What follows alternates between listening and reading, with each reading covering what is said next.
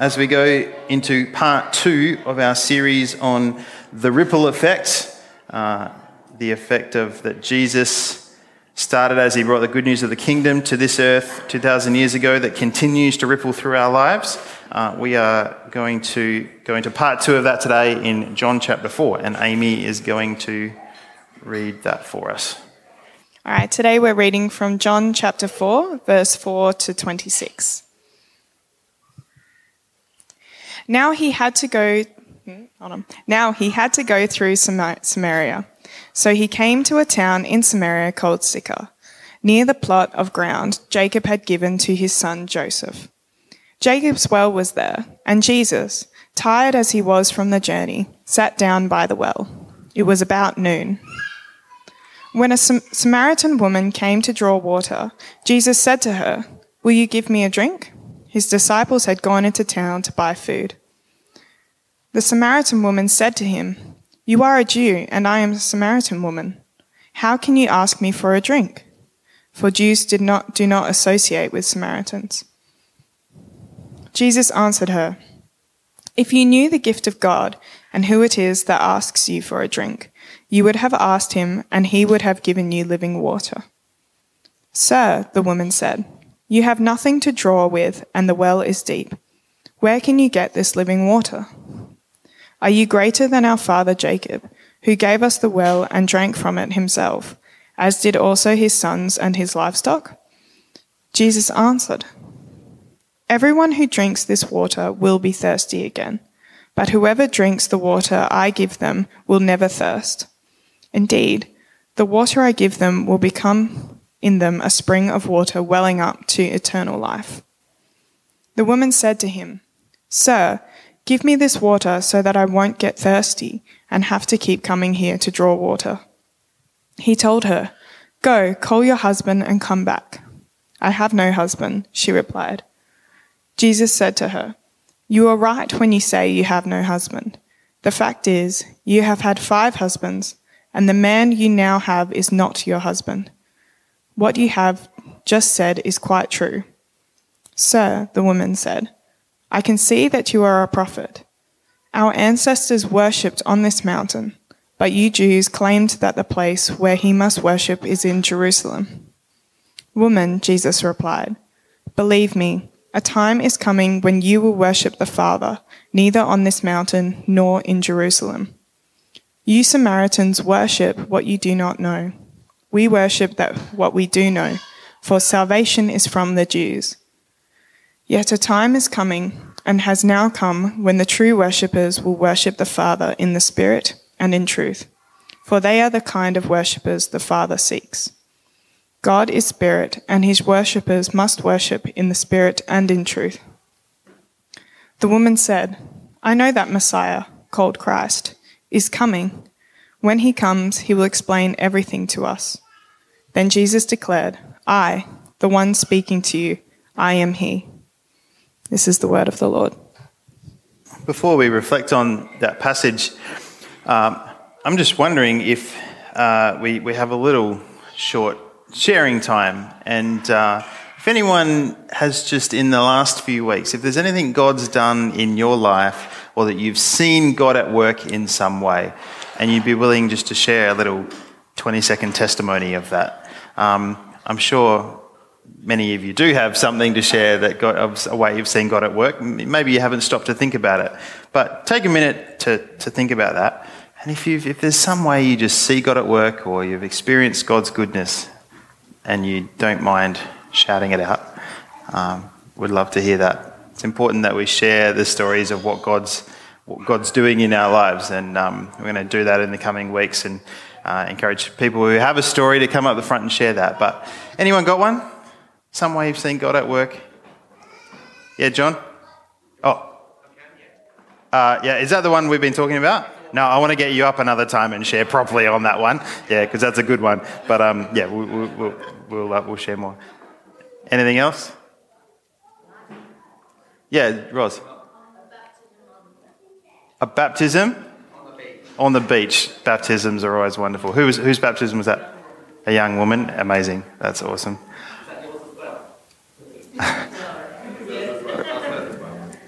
Ross? Yeah. Yeah, a, he- healing in a relationship with a, with a family member, with a son. That's amazing. God is good. Sometimes there's a lot of waiting in these things that it takes before we see God is good. we, we trust that God's good. Anything else? Yeah, Francis. Like the carols, it's been going for a long time, and it's just good to see eyes again to the workings of the churches working together. Yeah, so Francis, you said people seeing how the church is working together um, around this um, huge event now, isn't it? Byford Carols, um, which is supported by the wider community, but people seeing the church. That's great. Yeah, cool. If you have something that you like, I'm not so sure about sharing it, you know, publicly, but you'd love to share, I'd really love to hear from you. Um, many of us know this account of the woman at the well and what Jesus did in her life, um, and how she got excited and went and shared with others. And so I'm wondering if you don't mind, do you mind if I share something about my Christian faith with you? Uh, 15, 20 seconds. Um, there was a time when I was really quite arrogant and pretty insecure, actually. But Jesus showed me the, his extravagant love and that he's forgiven me. And now I have purpose in my life and I feel the joy of walking with him. Do you have a story like that? Now, pause for a second. Who knows what that was? Yeah, yeah, I saw Rachel smiling there. Uh, some of you going, what's he talking about? Well, about 40 of you were at a little workshop we did last Sunday, and uh, we were taught a few tools, and one of them was to share our 15 second testimony. Don't know if any of you were timing me just then, but um, that was a, a version. I didn't have it written down on paper. That was a version of my 15 minute, 15 minute, 15 second testimony, which is a simple, short, concise way to share your story of your faith in Christ. Starting with, there was a time when. So that's how I began. Then followed with two words on who you were before you met Jesus, two words about what Jesus has done for you, two words about how you are now that you know Jesus, and then finish with um, asking the question of if, if the person you're talking to has had an experience like that. So I said, Do you have a story like that? So I, I was sharing something that I'm learning to be open to saying to someone um, who I know who isn't a believer, and then shutting up and listening. That's the other part of sharing a 15 second testimony. Um, and one of the reasons that this, and, and when we can do, we can do a little training on this for, for those who missed it another time, but one of the reasons this in particular is a very, very powerful tool is because it's not just a way for you to help someone else take a step towards Jesus who's not a churchgoer, not a Christian, not, not a believer. It's not just a tool to try and help them. It's actually uh, developing and practicing your 15 second testimony is actually a way for you to more fully grasp who Jesus is and what he's done for you. To understand that, to, to remember that, to go, wow, this, this is really who Jesus is and what he's done for me. And that is what, our, what this sermon series, together with a series of Bible studies that some small groups are doing, and workshops, the one we held last February and another one in May. That's what this ripple effect theme is all about. Yes, it's about evangelism. It's about sharing our faith, letting God's work in us ripple out from our lives into the lives of others. But that all starts with the drop that creates the ripple. It all starts with what Jesus has done for us and what Jesus has done in us. And so you and I can understand the gospel, the good news of Jesus, as much as we like. We can dissect it and study it and find ways to communicate it and contextualize it and creatively unpack it and live it visibly and all of that stuff. Meant much good training, you know, coming on that. And that's all good. But when we've experienced the gospel for ourselves, when we've received Jesus and who he really is for ourselves, that's when our lives really create a ripple effect out into the lives of others. The ripples just happen naturally. And so, I want to look at this passage from John chapter 4 today that, that Amy's just read and make some observations. Firstly, about Jesus and what he's doing here, but then hone in on what I think is a really, if not the key takeaway for us today. So let's start with what Jesus is doing here. Notice what he talks to this woman, the woman at the well, the Samaritan woman, what he talks to her about. It's not a lot of, how's the weather? Tell me about you. Did you hear the Roman, about the Romans and what they're doing? Goodness me. You know, have a nice day, is it? It's not, there's not much chit chat going on. What were the topics of conversation? Here's a, here's a few of them spiritual, water, and thirst, relationships between Samaritans and Jews, different theological perspectives, theology of worship and religious differences, her difficult relationship history, who Jesus is and why he's important, the Messiah. It's very spiritual, theological, deep conversations. And one point, Jesus indicates that he has got uh, some supernatural insight into her situation. You don't actually have a husband, you've had five, you know. But I'm not so sure that from the very beginning of the conversation, Jesus just supernaturally knows how the conversation's going to go. Oh, this woman's going to go off to the Samaritan village and she's going to evangelize everyone. It's going to be great. I don't know Jesus knows that from the beginning. I believe Jesus is actually being what I call conspicuously spiritual. He's going into the conversation not assuming anything about this woman and whether she's interested or disinterested, and that she's definitely going to be the kind of person we've now read about, but that he's testing the waters, if you like. He's being, as my friend likes to put it, conspicuously spiritual, talking about spiritual things and seeing where the conversation goes. Helping him suss out is she interested in what I have to offer? Being conspicuously spiritual, intentionally injecting conversation about faith into it, however you want to put it, is an excellent way for us to discover opportunities for faith conversations with people outside the church. Not being afraid to throw things in that might spark more conversation or questions. Not being shy of telling people you're at church on the weekend. Or why are you late to work? Well, I was up at Bible study last night having a deep conversation about the atonement theories or whatever it might be, right? You, to tell people I'm, uh, maybe I'm struggling with something, but I really feel God is helping me through it. Or telling them, I, I feel like I have the Holy Spirit guiding me on this. Even if they go, Whoa, I don't know what that's about, conspicuously spiritual. This is a great way, I would say, even a Jesus way of looking for opportunities to engage in deeper faith conversations with people. Because if someone says, What do you mean by that? Why are you at Bible study late last night? What, what, oh, so how often do you go to church? Well, whatever the case may be. It can lead to greater opportunity. For example, uh, sharing your 15 second testimony or, or, or, saying some more about your faith. I, I didn't get this when I was younger. I remember um, I was in university and I was finishing up with my uni course, and one of my friends asked me, What are you doing next year? And I said, I'm going to Bible college. And he kind of looked at me funny and went, Oh, okay, that's, that's interesting. Um, did you say barber college? It's like cutting hair? I'm like, No, no, no, Bible college.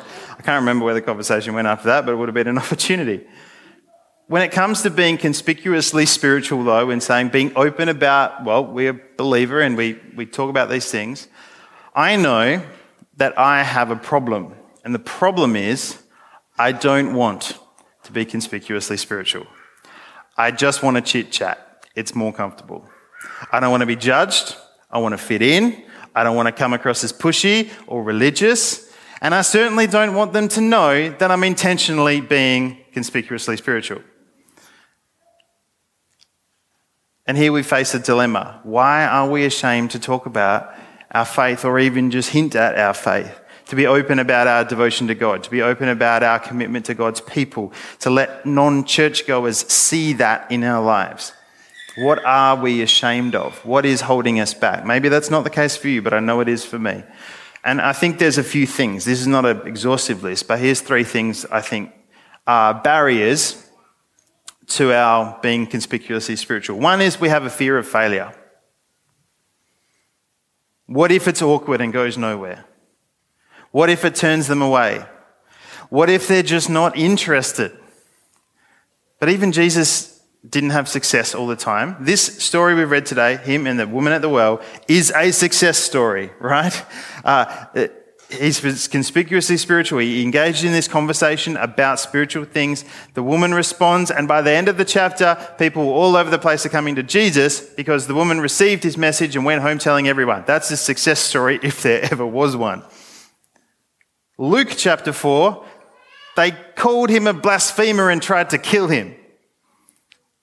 Didn't go so well, right? It, it, varied with Jesus' uh, success, that how people responded to him when he said, This is the truth of who I am. Our job is not to be successful in leading people to Jesus, our job is to be faithful. And we see here that faithfulness in Jesus is not avoiding conversations about who he is, what he's done, being open to that uh, transparency. And in one case, faithfulness led to amazing results. In another case, faithfulness led to him trying to be people trying to kill him. Last year, I got the chance to start reading the Bible with a guy who um, I would last year and year before I'd run into from time to time, and um, we would have plenty of things to talk about when we ran into each other, including some deep stuff, you know, in, in our family life and, and, you know, stuff happening with loved ones. But I had to make the effort to bring God into the conversation if it was to go any further than that.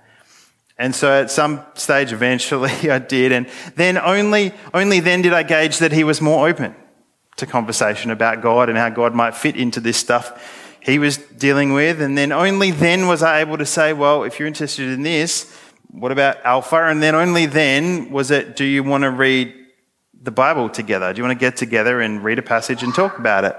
And it's open, open, open. And then clearly it's a little easier to talk about God and Jesus when you're reading the Bible with someone, right? That's, that's, uh, that's obvious. But you know what? Even then, the temptation for me in reading the Bible with uh, this person at least, is to allow it to be just an intellectual exercise. Understanding the Bible, digging into the, what it means. And this, this uh, friend of mine really wants to understand, is really keen on that. But you know, I've seen God at work most in his life when I've been willing not to just talk about the Bible and understanding it and what my knowledge is, but when I've been willing to share how God's worked in my life and say, well, this is the Jesus we're reading about here, this is how I've experienced his presence in my life. When we don't just talk about the Bible, but really talk about the Jesus of the Bible and what he's doing in me, it's so much more powerful. And there are people in your life who you could talk to them about faith, how you go to church, pray, what you believe. But I know if you're like me, you're hesitant for whatever reason. So if it's a fear of failure, think, well, it's not about success, it's about faithfulness. What have you got to lose? Secondly, I think we assume that some people just won't be interested. No, they've made up their mind, right? Then it's, it's not of interest to them. Here's this Samaritan woman, right? Everything in her culture, in the culture at the time, said Jesus shouldn't be talking with her. She's a Samaritan, she's a woman. Jesus is a Jew, he's a man. Everything was like, you don't, they don't mix. That's, if you know then the, the context, I won't go into that, but they just shouldn't even be talking to each other. They think differently, believe differently, and yet Jesus didn't assume she had no interest in what he had to offer. It would have been an easy assumption to make, but he didn't assume that. They get partway through the conversation, and Jesus has been open about spiritual things, conspicuously spiritual, and says, I've got living water. And how does she respond? Please, I want some of that water. She was open.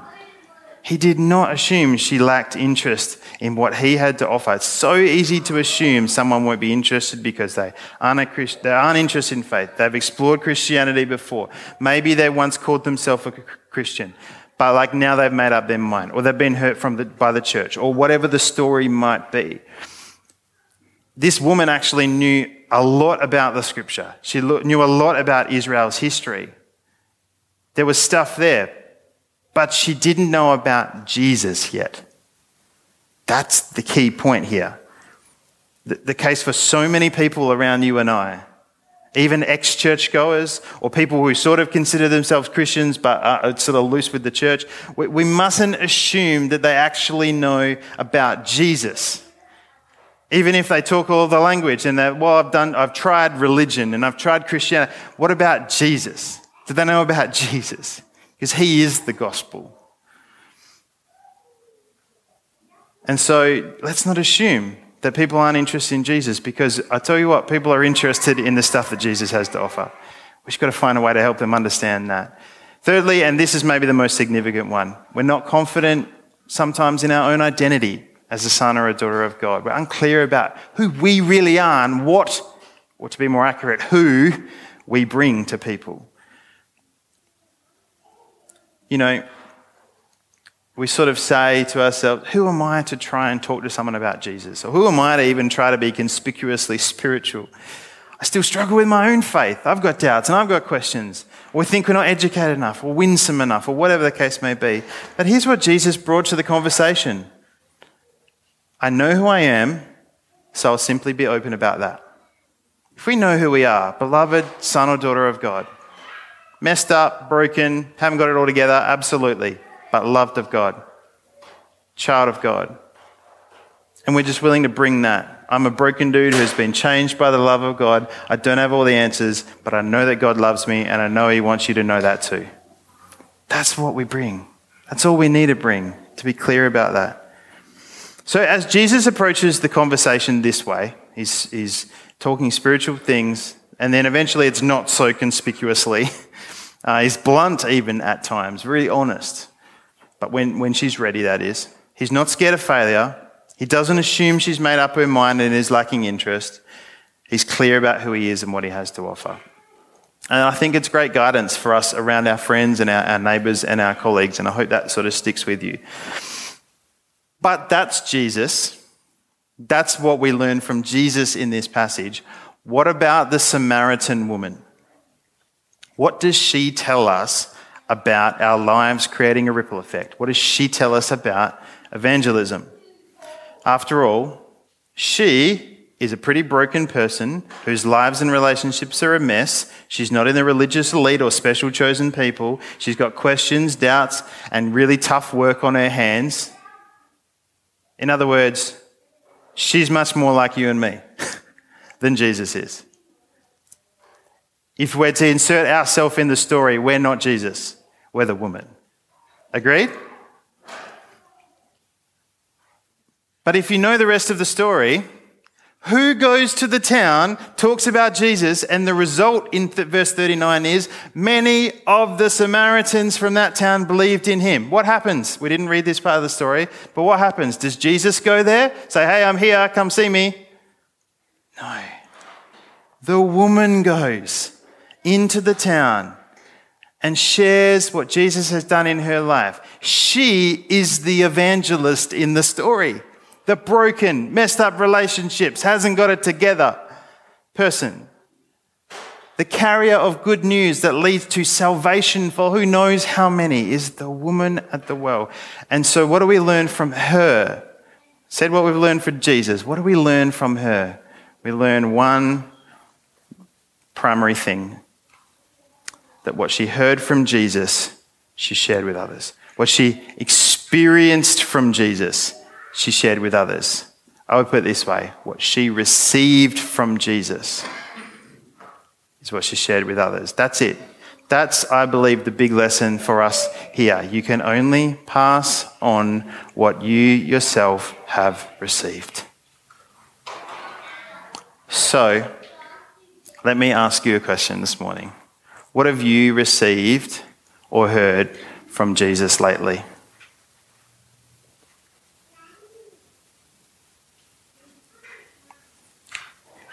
Could we um, turn the aircon back on? Sorry to um, um, interrupt a holy moment, but I'm just going, I think the aircon's turned itself off. Thanks, Francis.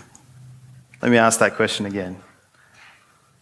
What have you received or heard from Jesus lately? Have you heard him speak to you intimately, one to one, like this woman did?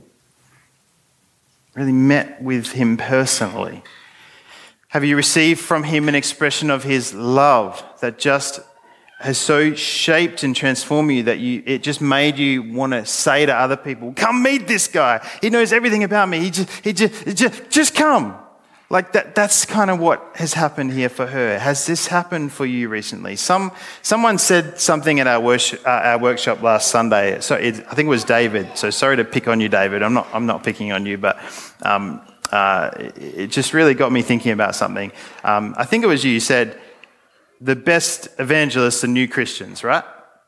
So, what, what David was pointing out was um, when somebody comes to faith, so often it's so real and raw and fresh and exciting. It's like Jesus has changed my life, and it just can't be held in. So often, a new Christian, agreed, uh, you know, are some of the best sharers of the faith because it's just the passion there is so is so evident. Whereas when we've been following Jesus for a while, 10, 20 years in particular, it can, it can get a bit routine. We can experience the pain and trials. We don't naturally just share that joy with people. So, yeah, fair enough. New Christians are the best evangelists. I agree in part. But there's part of me that disagrees with this. Because, first of all, I think I'm actually a better evangelist now than when I came to faith at age 16. This might not be everyone's story, but back then, I didn't really understand what Jesus had done in my life, right? I, I knew it was awesome, but it was sort of like, hey, I went to this youth group and, and, I, and it was just come to the youth group. Well, that's not going to work for 60 year olds, for starters.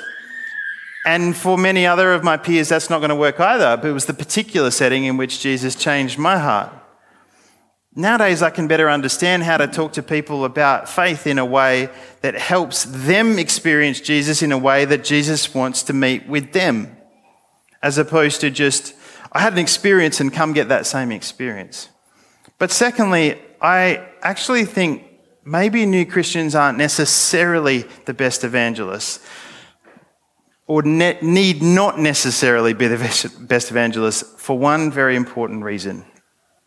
It's very true because when people meet Jesus, the passion's there and the excitement's there because it's such a life changing thing. However, here is another truth Jesus still wants to meet with, still wants to speak with, still wants to pour out his love into your life in a life changing way today.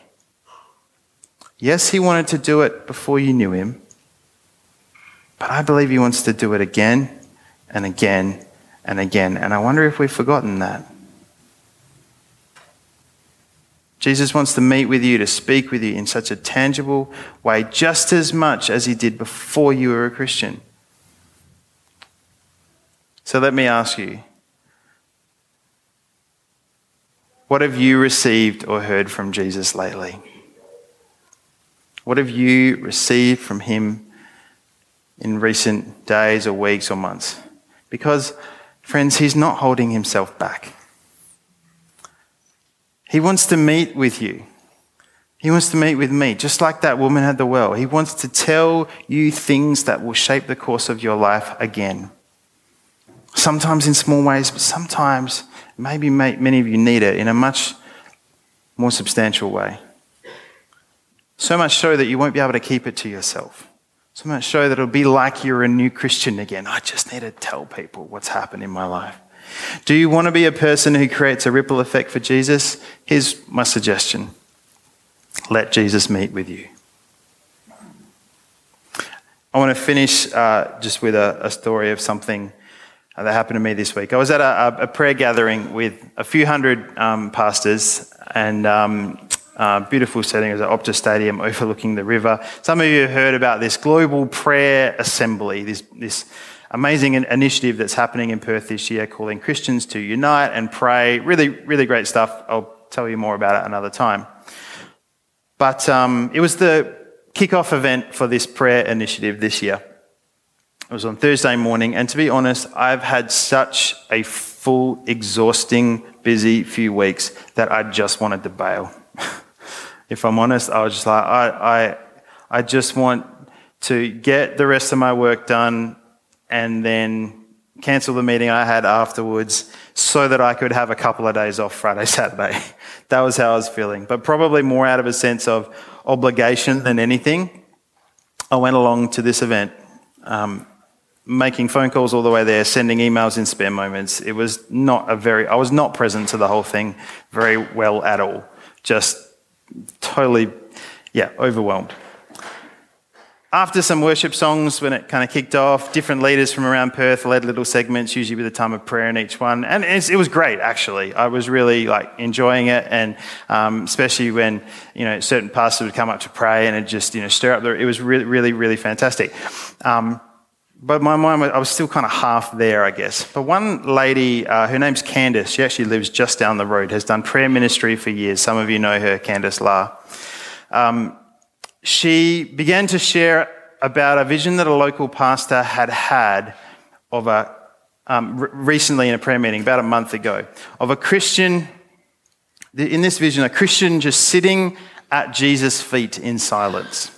There was more to it that she explained, but that was, that was the essence of it. Someone, a believer, just sitting at the feet of Jesus, just with him in silence, just enjoying being in Jesus' presence.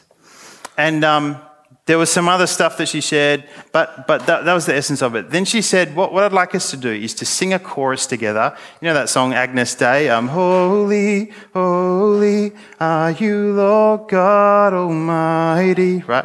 Worthy is the Lamb. And so she said, we're going to sing that a few times. And then when we sing, Amen, that, at the end of the song, we'll sit in silent prayer with no words, just sitting with Jesus for three minutes. So we sang the chorus. And um, at this point, I was a little more attentive, a little more focused, right? Okay, I'm here to spend time with Jesus. We sang the chorus, sang it a few times, and then, Worthy is the Lamb, Amen. I mean, goosebumps even talking about it, because from that moment and for the next three to four minutes, I felt the presence of God so strongly that I can count on one hand the number of times that's happened in my life. And I just wept. And he just reminded me of a few things that I'd forgotten.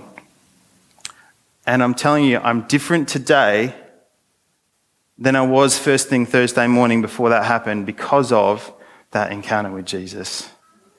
And like the woman at the well, I can't help but tell you about it. Because I met with Jesus. And I meet with Jesus all the time. Pete Greig said, you know, we open the word and ask him to speak to us. It's a guaranteed encounter with Jesus. I get that, of course. But this, this particular time, I just opened my heart a little bit more to receive what he wanted to give me. And I can't help but tell you about it. My point in sharing that is this if you need an encounter with Jesus, and if Jesus knows that you need that, He knows best, right? We can ask for what we want, but He knows best. If He knows that you need that, He will not hold that back from you.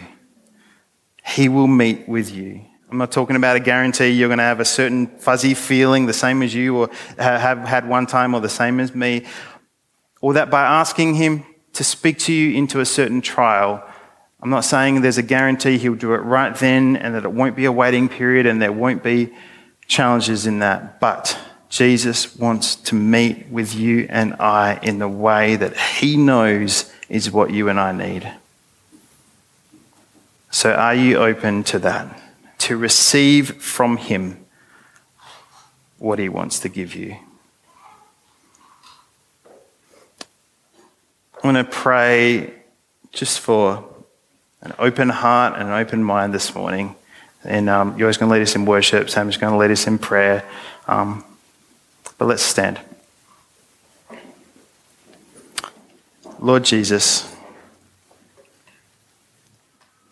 we thank you for who you are, and we thank you that you are the Lamb of God who sits on the throne in humility but in great power. And that as we come before you, all we need do is be silent. All we need to do is sit at your feet and receive what you would want, us, want to give us in your presence. So open our hearts, open our minds to you. We, we're, we're willing and ready to meet with you, just like that woman at the well. Come meet with us, Jesus.